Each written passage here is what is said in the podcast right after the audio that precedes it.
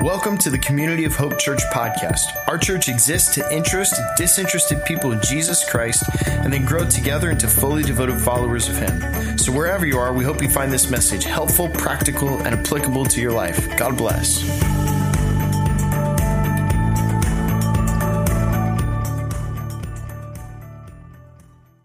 All right. Good morning, everybody. So, I want to ask you, what's the name of this show? Undercover Boss. How many of y'all have seen this show before? You know what is, you know what we love about this show? What I think is so compelling? This is a two-time uh, Emmy Award winning show. And the, I think the reason it's caught on in our culture is that it is so different than everything else that we see in terms of leadership. And we think of leadership as ascension. We think of everything as going up. And the idea that an owner, the idea that a CEO or an executive would descend down uh, into the organization is a very powerful thing. In fact, I think of it, uh, this is the vision of this show.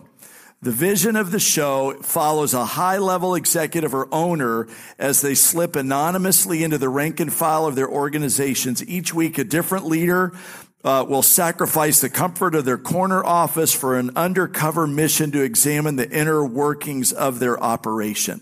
And in a way, this is kind of the value, this is the idea that we're studying right now uh, in this series. So I want to welcome everybody. Everybody say good morning. Good morning and welcome and wave to everybody who's on the online. We're glad to have you guys with us and whatever you can uh, be uh, with us in this weird time. It's still a weird time, but we're working our way through it, right? Uh, I had a friend this week who sent me this. I got to just share share this with you. He said, um, 10 years from now, you're going to pull out of a pair of pants uh, out of the closet. You're going to find a mask in the pocket. And you're going to think to yourself, what a weird year and season that was. You'll chuckle to yourself and then you'll pick up your machete and continue to cross the wasteland, keeping in the shadows to avoid roving gangs. I, I, t- I emailed him back. I said, don't ever send me anything like that ever, ever again. But we're in a series right now and we're, we're calling the series Descending into Greatness. Say that with me. Descending into Greatness. And here's what we're looking at uh, in this series. We're taking a closer look at the life of Jesus and the different ways that Jesus himself has shaped human history. We're looking at the enormity of his life and that by any stretch, Jesus was the single dominant figure if you will, in human history. Uh, I like to collect quotes uh, because as a speaker, that's a good thing to do. And I've these are two that I have. This is a quote by uh, Ralph Waldo Emerson. He said, "The name of Jesus was not so much written as it was plowed into the history of the world." And H.G. Wells says it this way. He says, a historian like myself, who doesn't even call himself a Christ follower noted that after two millennia, uh, finds the picture of the world centering irresistibly around the life and the character of this most significant person. He goes on to say that the historian's test of an individual's greatness is what did they leave to grow? Did they start men and women toward thinking along fresh lines with a vigor that persisted after them? And by any test, by any measure, Jesus himself stands first. And so we're in a series right now and we're looking at the enormity of the life of Jesus. But interestingly, what I want us to do is notice the trajectory of his life and be challenged by it. And so this is kind of the idea underneath uh, this series. And this is what I've been saying. Uh, we're going to look at some of the conventional things that we uh, know about Jesus. We're going to look at those again this year. And in this way, I think we're going to um, remember and here's what I would say part of our faith, part of our journey uh, as followers of Christ, of course, is to remember important things. And then I want us to look at some of the unconventional things uh, about Jesus. And in this way, I want us to learn. And so hopefully by the end of our series, we're going to have a better understanding of who Jesus uh, really is and the enormity and the impact of his life. We've been branding the series uh, if you will, around some of the most compelling words ever written about Jesus. And here's why they're compelling. Uh, they're com- compelling because they are helping us understand that Jesus was 100% God and 100% human. And that's kind of a mystery for us to get our minds and hearts around. And years ago, uh, we believe that a guy by the name of Paul the Apostle, uh, while he was in prison in Rome, wrote a letter to the churches in the Philippian region.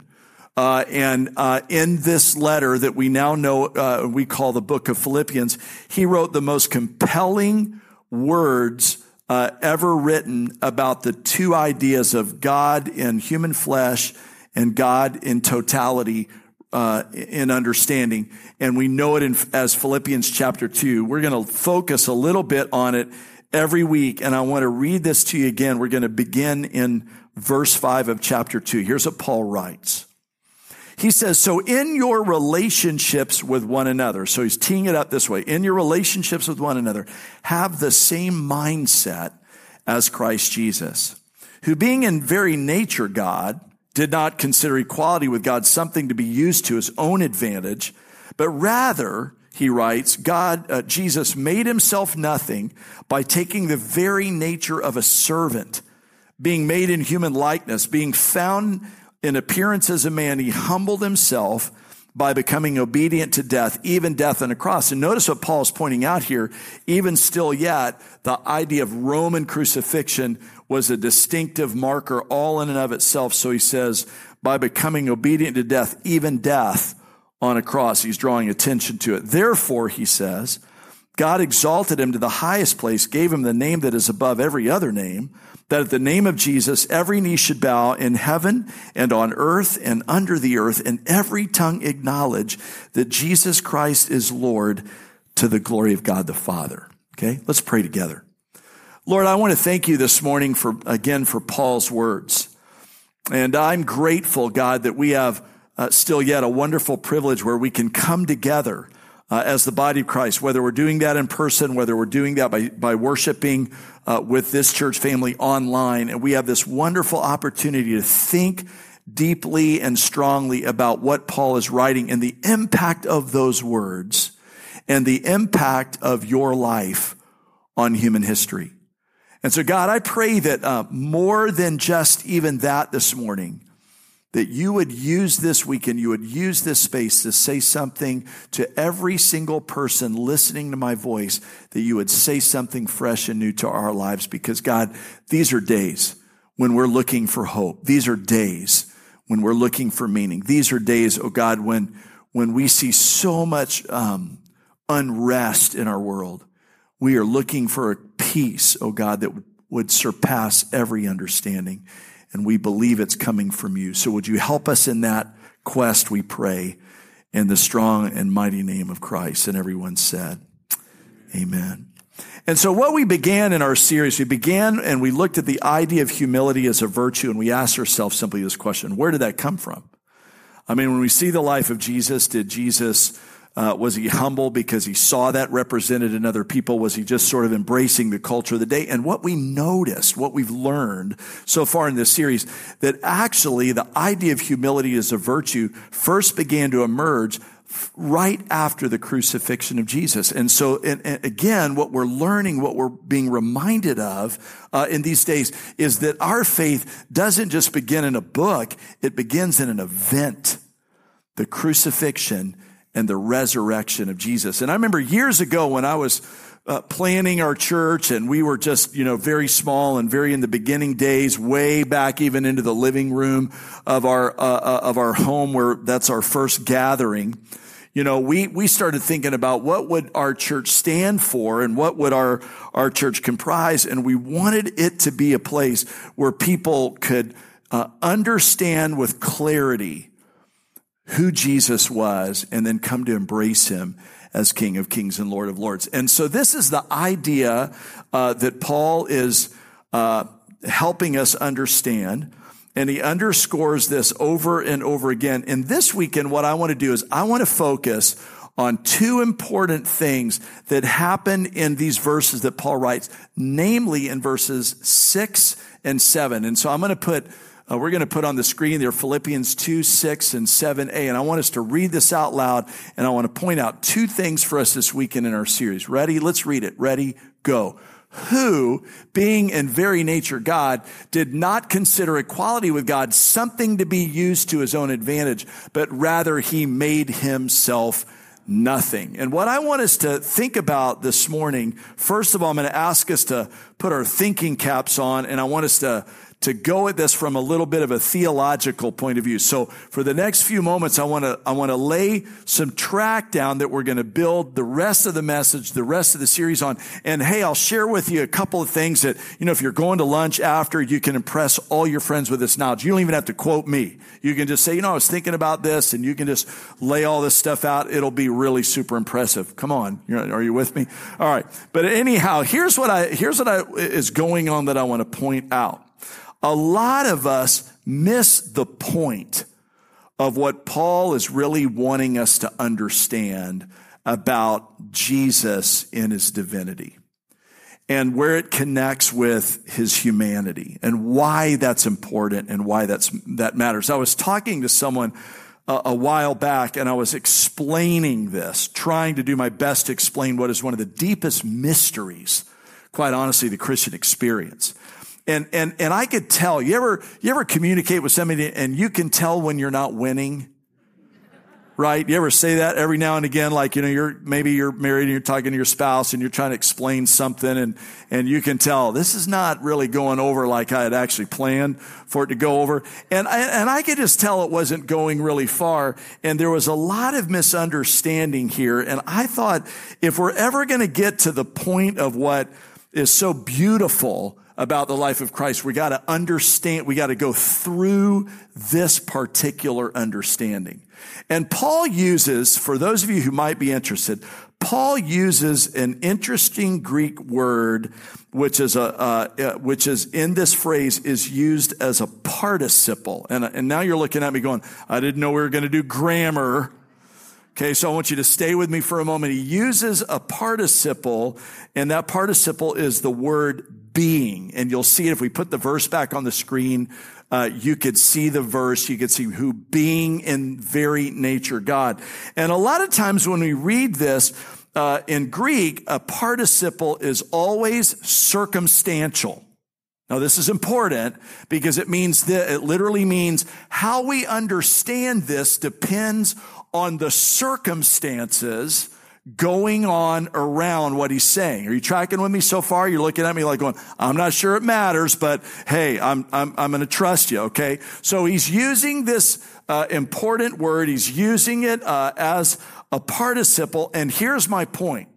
A lot of us misunderstand uh, what he says. And we think of it like this. When it says, Paul says, who being in the very nature God, did not regard equality with God something to be grasped, something to take advantage of. And we use it, uh, when you think about this, Paul is saying one of the ways we could uh, use this idea is to um, use it as a way to predict what, what, what he calls cause. I was thinking about this because, you know, uh, March is always baseball season. Give me a hoot hoot if you're a baseball fan. And I'm a big Braves fan. I, I was a Braves fan before it was cool to be a Braves fan. Just thought I'd see how that went. Okay, how that landed. But um, anyhow, uh, this would be. Let me give you an example. If I was going to pull this over into baseball language, I might say something like this: Being that we're the Atlanta Braves, we can predict our team will win the World Series. That wasn't supposed to be funny. Okay. But so, um, and that expresses cause. Here's what I'm literally saying. Because, watch this, because we're the Braves, we're going to win the World Series. Okay. Now hold your laughter. Okay. That expresses cause. Now, the other way you could use this participle, sometimes it's used as a concessive and it means like this, because here's the way we would probably use it with the Braves. Here's what a little history. The Braves haven't won a World Series since 1996. So it's not like it's red hot that we're all thinking the Braves are going to win the World Series. So if that's true, we would use it as a concessive and we'd say it like this. In spite of the fact we're the Braves, now, now you're with me. we're going to win the World Series. And a lot of times, honestly, you guys, as a communicator, whenever I hear this idea spoken of, this is how we think of this verse. In spite of the fact he was God, he did not regard equality with God something to be taken advantage of. Now, here's what happens if we believe that. We are lopping off of our faith the sheer beauty of his goodness. And what Paul's wanting us to understand, he didn't write it as a concessive. He writes it as a cause. It's not in spite of the fact he was God. It's because of the fact he is God. And this is why this is important. It, it, it, it gives us an opportunity to get in on the sheer beauty of the goodness of God. You know, we'll often say this when we pray. Um, there's a verse in the Old Scripture, uh, in the Old Testament, Holy Scripture, that says this that um, God renews his mercy in our direction while we sleep. Your mercy is new, the psalmist writes, every morning. How many of y'all like mercy? I was sharing at nine o'clock. There was a thing when I was growing up, uh, used to flick things with your finger. How many of y'all remember doing that? I'm probably showing my age. You would do that. And I remember I'm the middle of three sons. One time we, I was in the house. We're all in there as a family and and, and, and my little brother, who's now way bigger than I am, but when he was little and helpless, and I was the older, mean older brother, I flicked him one day on his head and it, and it echoed through the whole house. And I'll never forget when I did that, there was this moment, you know, I did that and I could hear my dad way out in the, uh, uh in the family room of the other house. He's reading the paper back in the day when you, when you would read the paper. And I could hear all this wrestling. I could tell he threw the paper down and he was coming for me. And there's that moment where you think, my life is about to end as I know it, right? And my brother's over here. It didn't hurt, but he's like, right? He's like writhing like it's the end of the world, you know, and just doing everything he can to watch me die. And my dad comes out and my dad snatches me up off the floor. I can remember it like it was yesterday. He looks at me and, he, and I'm, I'm going, here it comes. And he goes, don't ever do that to your brother again. And he puts me down and he walks out of the room.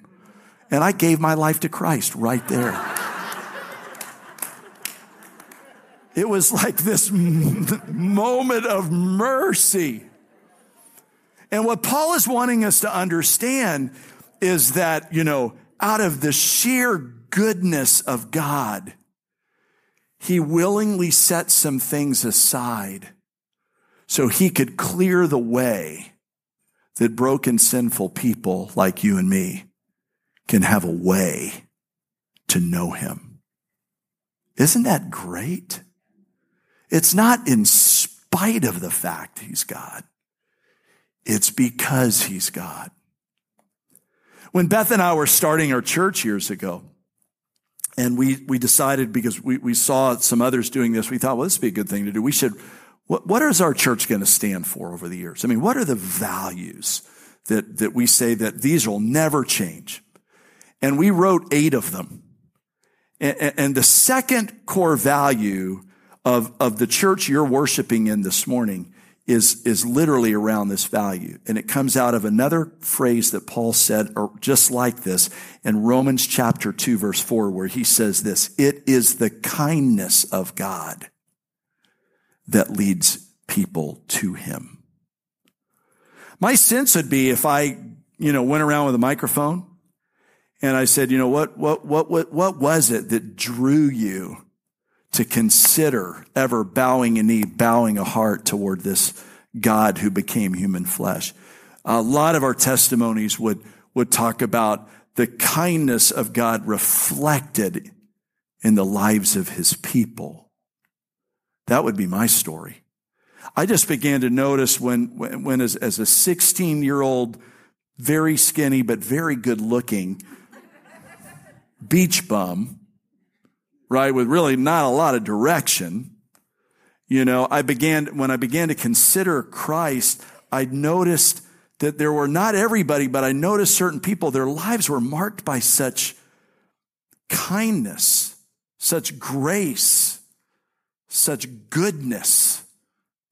There was such a spirit of redemption that was going on in their lives. And I have to be honest with y'all, I was just drawn to it.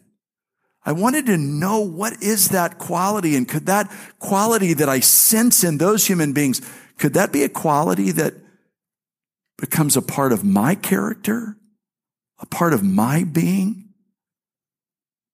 I mean, we're right now, we're, we're living in a world where a lot of people are weighing evidence. And sometimes I hear people say this about their faith. Well, in spite of what I've seen in Christianity, I still decided to become a Christ follower. That should make every one of us sad because Jesus is pointing us toward something else. And Paul said, really, that it's interesting. Paul said that he didn't view equality with God something to be grasped, and scholars believe that Jesus set some things aside. If you want to take some notes and impress all your friends at lunch, scholars believe he set aside his omnipresence, which is his ability to be present everywhere at all times. I was praying with a guy this week on a Zoom call and I literally said in my prayer, I said, you know, Lord, I'm so thankful. You're not separated by time and distance. You're there. You're here. You're, you're that kind of a God. But when we look at the life of Jesus on the face of the earth, here's what we notice. He was confined to a body. He was born in Jerusalem. He started as a baby. And so he gave that up. Scholars say he gave up some of his immortality. He got tired. He experienced hunger, pain, thirst. He could bleed. He could die. Uh, you study the gods of all these other religions, they aren't like that. You gave up everything? Scholars say not only that, he gave up his omniscience, his all knowing. I remember the story, maybe you do too, when Jairus, a, a man comes to him and his, and his, and his daughter had died. Can you imagine a more desperate moment than that? And, and so Jairus comes to Jesus and says, my God, my, my daughter is, is, is fallen ill. Please, will you come? And Jesus is on the way to minister to Jairus' daughter, and a woman touches him. Do you remember what he says? He turns around to the disciples and he goes, Who touched me? I imagine they're looking at him like he's nuts, like, Lord, I mean, in all this crowd, I mean, what do you, what do you mean, who touched? That wasn't a rhetorical question. And so we can look at that and point to that and go, did he, he gave up, he set aside some of his knowing. He set aside, scholars believe, some of his power. It would appear that he used his power as the Father directed him. At one point, remember when he said, Do you not know that I could ask my Father to send 10,000 angels in this moment and turn this whole story all around? But not my will, your will. I mean, this is the kind of God that you and I are here this morning to worship. We're a God that not in spite of the fact he was God, no, no, no, no. Because he's God, he willingly set some things aside so he could create a space for you and for me. And when you throw the verse up there again, if Mike, if you're able to do it, it says that he became nothing. And then look at what it says in verse seven. It says that he made himself nothing, taking the very nature of a servant, being made in human likeness. I mean, you, you show me another religion where the one we worship serves humanity. You're not going to find it. I mean, here's what I want to tell you. This is one of the reasons we're here, just the sheer enormity of the impact of this single solitary life. And Paul is helping us get our minds and our hearts around it because left to our own devices, we have a tendency to become our own God. And we turn all the arrows of our world to our own selves. I think there's something within every human heart that values to be known, to be accepted, to be loved, to be encouraged.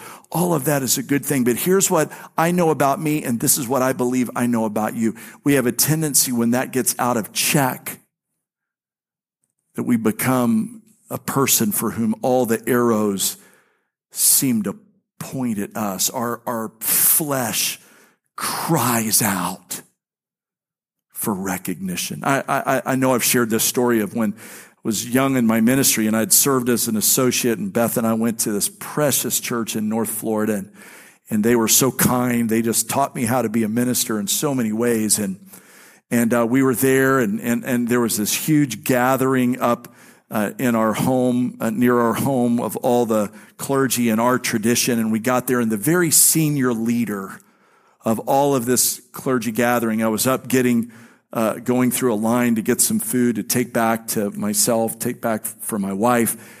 And, and he looked over at me and he said, Hi, Dale, how are you? And how's the church? How's, how's Monticello? And, and I, I remember coming back to my wife and going, My gosh, he knows who we are. He recognizes us. And my wife goes, You have a name tag on. It, it, it says Dale. It says the church. It's like the preacher who's driving home after church and he says, Man, I just wonder how many great preachers there are in the world. And his wife says, One less than you probably think there is. That was not Beth, by the way. Okay? There's something about us, right, that just clamors to be recognized and, and to be known. And, and so Jesus modeled for us what he invites us into that works that spirit out of us. And let me tell you what it's called. It's called servanthood. Jesus served as an example. We serve to kill the inner demon within us that clamors to be its own God. He didn't regard equality with God as something to be grasped. He was God, but he emptied himself and became nothing, taking on the form of a servant. This is what is so powerful. I'm learning in these days over and over and over again what that really is supposed to look like in our own lives.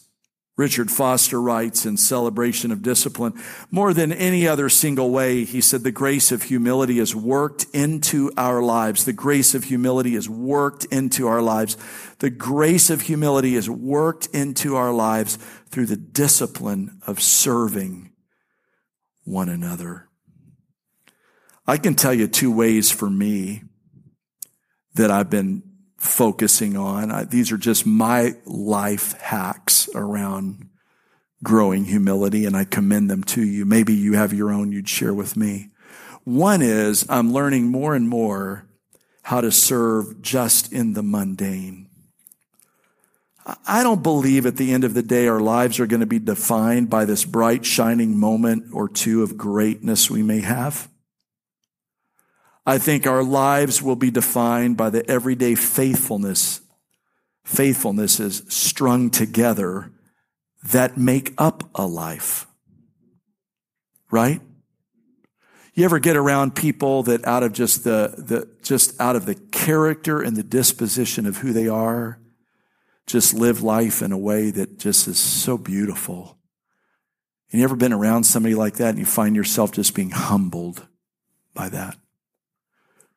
I, believe more and more that's what God is calling his church. I have a friend of mine who I know, Kevin Queen's a pastor in Tennessee.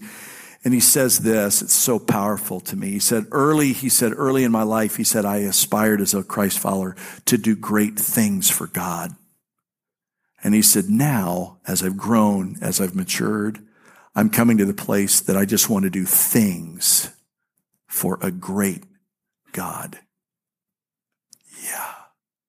Might all of us, right, do things for a great God? We're serving in the mundane. And then for me, I've been learning what it's like to serve uh, in the hidden. Uh, that what I'm doing that no one else knows but Jesus. And Jesus says this, it's interesting. Uh, in Matthew chapter 6, verses 3 and 4, he says, Hey, when you give to the needy, don't let your left hand even know what your right hand is doing, so that you uh, may be giving in secret. Then your Father who sees what is done in secret, he will reward you.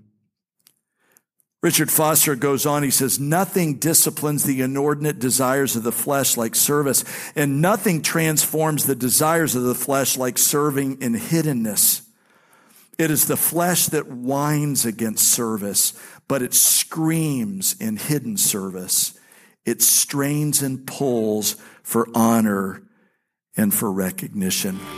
Woo, Lord God, we just want to take a moment and to declare that, Lord, with our voice declare it with our mind, declare it with our heart.